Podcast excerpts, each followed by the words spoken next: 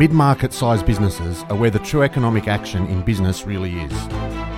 They are nimble and agile, they're factories of growth, they lead in innovation, and they're early adopters of tech. These enterprises need the right tools, support, and environment to flourish. But sadly, they're often overlooked and undervalued. Not here though. This is the Mid Market Matters podcast, and I'm your host, Craig West. We'll explore pain points, growth strategies, and how to find the competitive edge. Welcome to SME Radio. In this episode of Mid Market Matters, we're joined by Dr. Luke Hurst. Luke's the CEO and founder of Building 20, and he's got a really interesting perspective on how to turn remote work into long term competitive advantage for mid market businesses. Interestingly, he's an attention economist, and that means he helps teams get to be able to do difficult things faster. Luke, firstly, thanks for joining us. Thanks for having me, Craig. So let's start with the obvious question. Tell me about what attention economy is. I thought you'd ask that. Um, attention economy is really the choice, but economics is really the choice between scarce things. So your time at work is a scarce thing, and your attention is the way that really you express your productivity. And so, what I do as the CEO of Building 20 is I work with teams to help them amplify their attention at work, how to get the most out of their time there. Right. Okay. And you, your background, you've got a very strong academic background. You've got a PhD in economics. Um, you're a director at a consulting firm. You're a research fellow at the ANU and at Melbourne University. So, um, tell us a little bit about that research background and what has that taught you about business and how you approach things? Yeah, I think my, my career path is best described as a random walk. Um, yeah. So I think I, I, started out, especially on the productivity side of things, I got interested in it um, as a PhD student. I was way behind on my thesis. I had no real plan to get out of that hole. And me and my office mate decided to try this thing called the Pomodoro technique, which is just working in 25 minute blocks. And we gamified it. So whoever did the most Pomodoros on their thesis each week, the other person would buy them beers. and that progressed us insanely. We, I was amazed at, by how much it accelerated our progress. And so I just went further and further down the rabbit hole. And as I worked with more teams on different things at Nous Group, um, I realized that productivity managers and leaders of organizations just assume that people were good at it and didn't provide training around it. And I realized as I went further down the rabbit hole and started up a side hustle that turned into Building 20 was that there was a real need for people to get training and, and management consulting that was focused on productivity. And so that's that's what I do now. Yeah, and it's such an important issue. If you've got a mid-market business with 50 people, you know, a 5% improvement in their productivity, we're talking about big money. Oh, big time. And for for SMEs, I mean, they're they're leaner. Resources matter more, I would argue, than big businesses. And so, if I tell you that people on average lose two hours a day to trivial distractions, that's like wiping out sort of one in four people.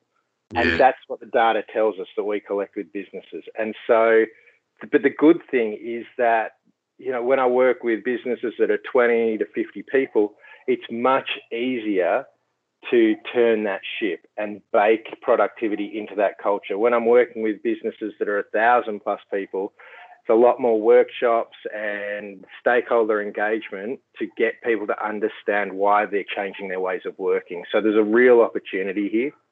Yeah, okay. So I, I, sort of get how you got into the, the productivity space. Um, you're obviously working in this space at a really interesting time because people are working from home. We've got uh, around the world again now. We're going into second and third round shutdowns. Um, how have you found that's affected, you know, pe- the way people work and the future of work, perhaps? Well, we did a, a study of a, a, bit over 400 people in Australia around the first lockdown. So I think the paper came out in June, uh, and it's available on our website. Um, but I think some of the most interesting things is that people are enjoying working from home. They they want to do it more. People hate the commute. Um, and so getting more time to work from home and not having to lose that uh, that leisure time to the commute is a big deal. and people seem to want to work around half the time from home when COVID's no longer an issue. And and you've got to frame this in like we are, I guess, it, it's not business as usual. This is not a normal work from home. This is sort of a crisis period. So if people are work enjoying working from home now, they're likely to enjoy it more when COVID's no longer an issue and they can actually do much more. Um, so that's one of the things. Um, your setup matters a lot when you're working from home. So uh, having a distinct space rather than working in your bedroom or on the kitchen table is really important. Yep. Um, systems matter a lot. So businesses have had to send everyone to work at home really quickly without having much time to work out whether their comms platforms work, and they've kind of bent them and, and shoved them into you know square holes when they're when they're not right for the uh, for the situation. Uh, but I think overall, what it's told us is that working from home and, and getting that hybrid model right can be a real source of competitive advantage for businesses that grasp onto this as an opportunity not just to be more productive, but to improve the employee value proposition. I mean, so many people are going to want to have an, an organization that's supportive of them working flexibly, um, not just time wise, but location wise. Yeah, and it's interesting, isn't it? Because you also hear people talking about they've lost the relationship with other employees. They don't get to have, and I know you said people lose sort of two hours a day with, um, you know, with, with minor, I guess, just you know, not productive tasks. Mm. But are we losing the communication between employees? Do we lose any of that team benefit, or is it is it you saying working remotely you don't have to lose any of that? No, I think that it's a really important thing, and it's a thing that people were most worried about was hmm. losing mm. uh, that cultural aspect. Um, what businesses that do remote work successfully, I think there are a couple of lessons. The first is they're really strategic about how informal interaction and communication occurs. So, both how that happens in the digital realm. So, they might have one platform like Slack or Instant Messenger or WhatsApp that is just used for social stuff. And right. there'll be no work stuff on it. And they'll make sure of that.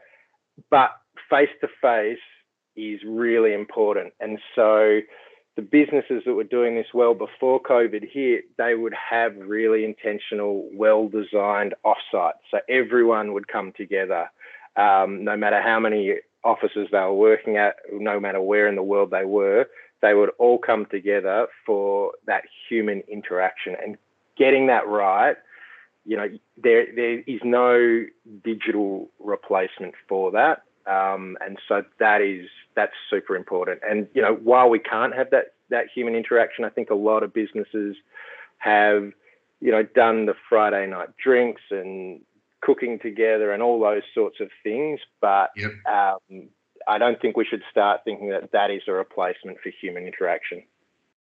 Yeah, okay. So you talked about some businesses that are doing this fairly well.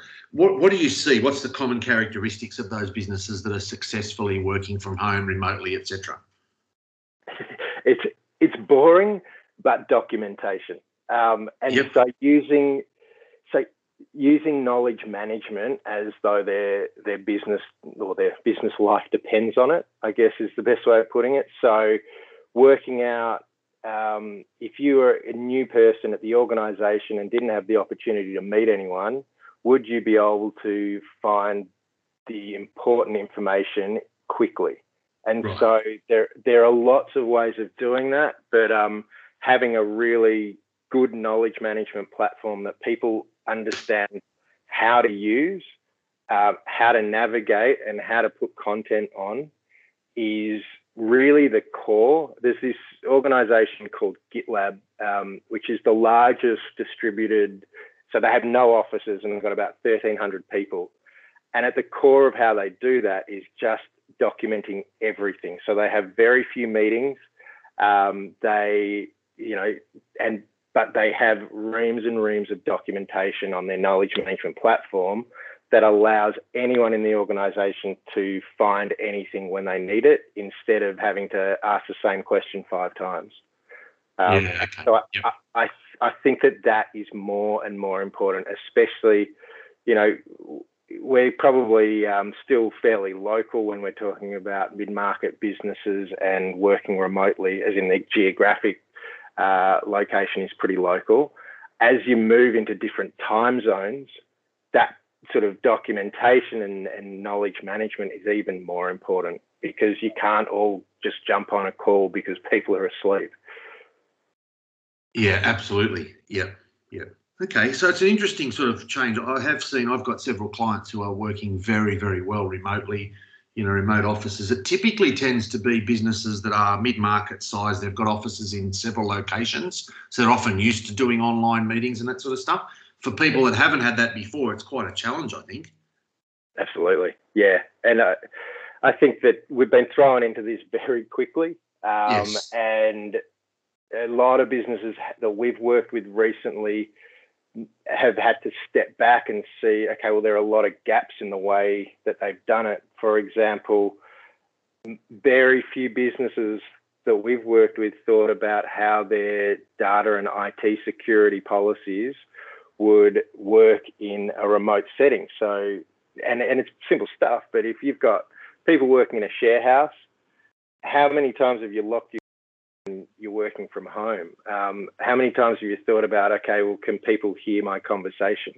And mm. it's that those small risks, but that's the whole point of you know IT and data security. It's managing and mitigating those small risks. So I think a lot of businesses are going to have to really review how those policies are applied to remote work now, um, because we've found because it happens so quickly uh, a lot of businesses haven't um, covered those bases.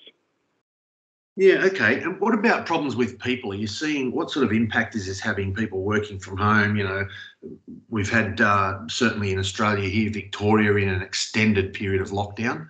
Um, what what sort of problems are you seeing with people working from home more often? Uh, yes, as a as a Victorian, I can uh. Yeah. Um, so I think the biggest thing is disconnecting from work when you're working in your bedroom or your kitchen table.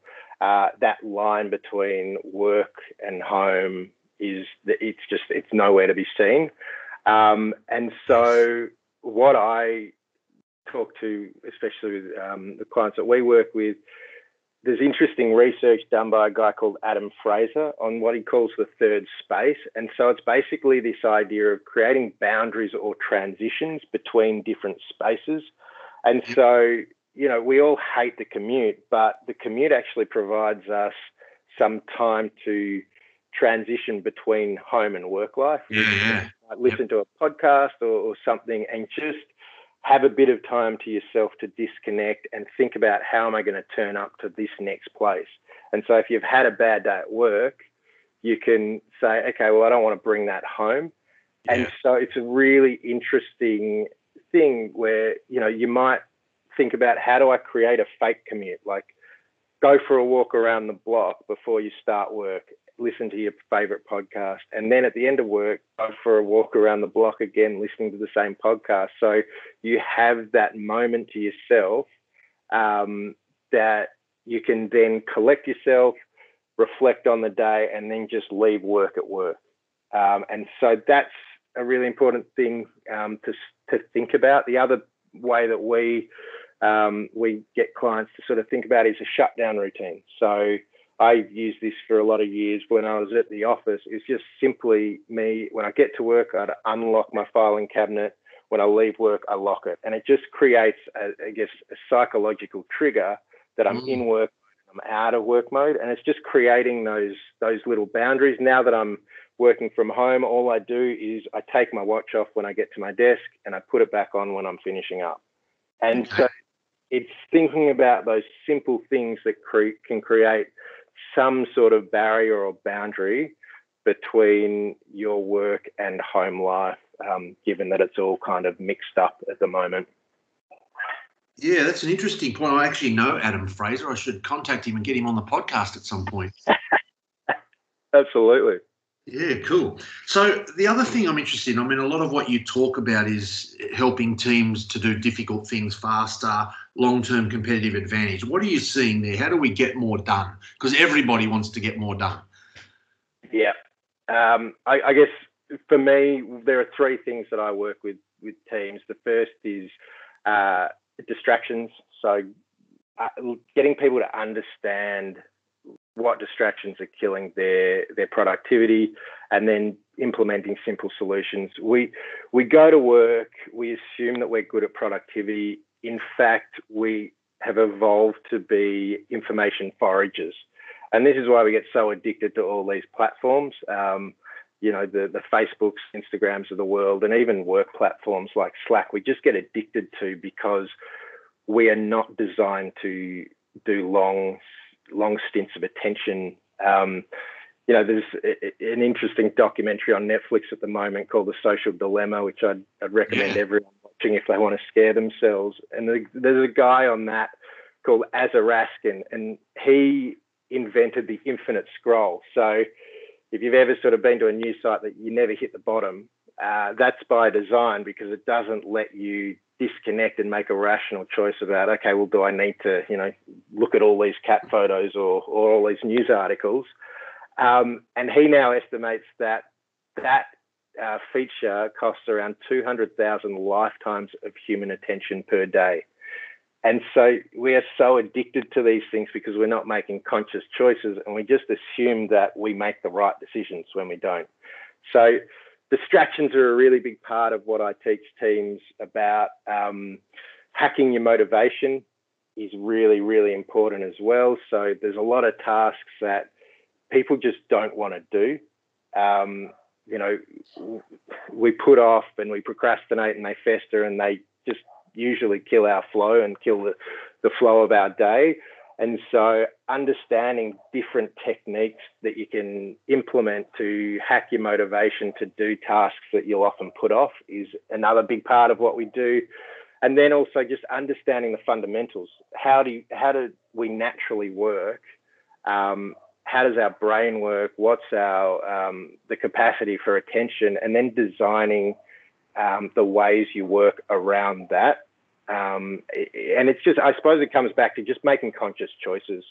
At the moment, we're finding that people assume that these uh, computer platforms that we're given at work just uh, are designed so that we can be as productive as possible, but that's usually not the business model. The business model is usually how do we harvest people's attention and sell them ads. Um, and so we want to make people as conscious about that sort of stuff as possible. Yeah, okay. So I'm interested. You said there, you know, finding a way to hack motivation. Tell me more about that. Give me maybe an example of what works there, or what you've seen work there. Yeah, there's lots of stuff. So, I mean, the example I gave earlier was me doing the gamifying my thesis. Um, there's yep. a lot of interesting platforms that are coming up at the moment um, that you, some of which you'll um, book in half an hour and you'll be paired with a random stranger. And then you'll introduce yourself at the start of the 30 minute session on Zoom. Um, yep. And you'll tell them what you want to do in that half hour. You'll mute the microphone, leave the camera on, and then get it done. And then you'll reflect on what you achieved. And it, it sounds super creepy, but what it's tapping into is this idea that, um, you know, a social accountability works. And, you know, if, if, if you're struggling to get something done and, you know, you, you need to find something. This might be for sole traders, maybe, but um, it's often there are ways to obviously replicate that with just Zoom. But yeah. tapping social accountability is one way that really improves um, motivation when you when you're struggling. I've found. It's interesting, isn't it, just to think about the little uh, tips and tricks you know, I, oh. I, I, wrote down that you know your idea of taking your watch off and putting it back on, and that that's just a mental trigger to say to you, okay, I'm at work now, and now I'm going home, and there's a there's a line between them, which is actually the watch coming on and off, which used to be jumping on the tram or the bus or the train. Exactly right. Yeah. Okay. Interesting. Um, so, mate, I'm interested in uh, in terms of you've done a lot of academic research.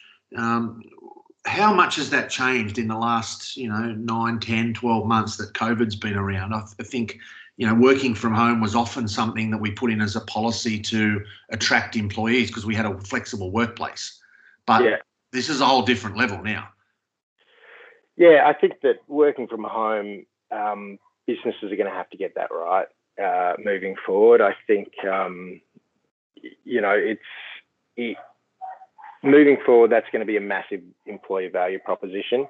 Um, if we're talking about the research that's coming out at the moment around productivity, there's a lot of interesting stuff um, in terms of Zoom fatigue, for example. So, how, if you're on the Zoom all day, um, you're probably feeling exhausted, and that's because the brain is processing everything that's in people's backgrounds.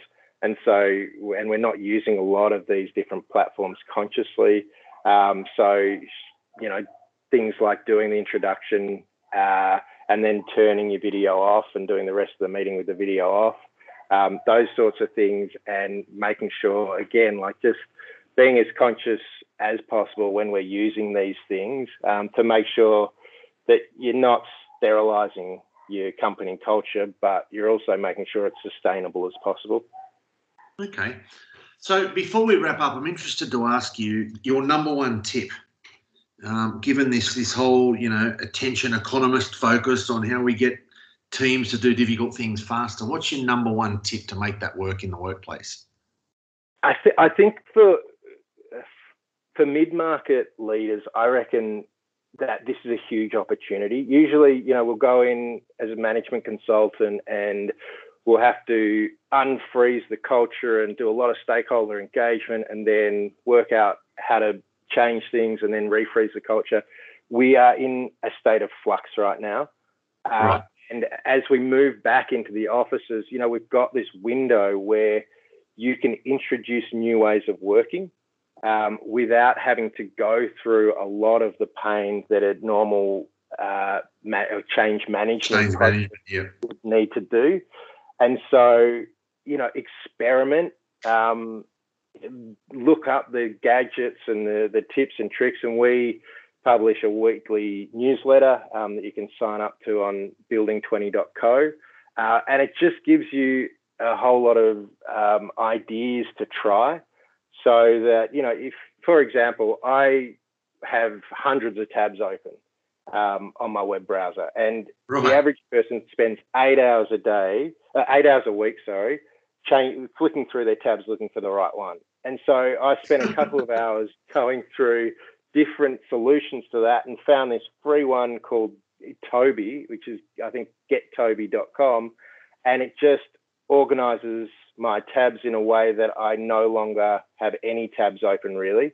Um, and for two hours um, investment to find the right solution and test a few others, getting back probably six hours a week. Yeah, that's huge. It's a no-brainer. So just experiment and see the opportunity in this. If you're a, if you're a leader of a mid-market firm, would be my biggest tip. Fantastic. Um, Luke, how do people get in touch with you? You mentioned the website, so it's building20.co. How do people yep. get in touch with you if they're looking for help or more guidance in this space? Uh, feel free to email. Um, so lh at building20.co uh, or LinkedIn. I'm pretty prolific poster on there as well. So very happy to um, have a chat to anyone who's interested. Fantastic. Luke, thanks for joining us today, mate. It's been great. Thanks for having me, Craig. Thanks for listening to Mid Market Matters. I hope you found this episode helpful and informative for your business. To find out more, go to midmarketmatters.com.au. And to download other episodes, go to Apple Podcasts, Spotify, or anywhere you get your podcasts. Thank you for listening.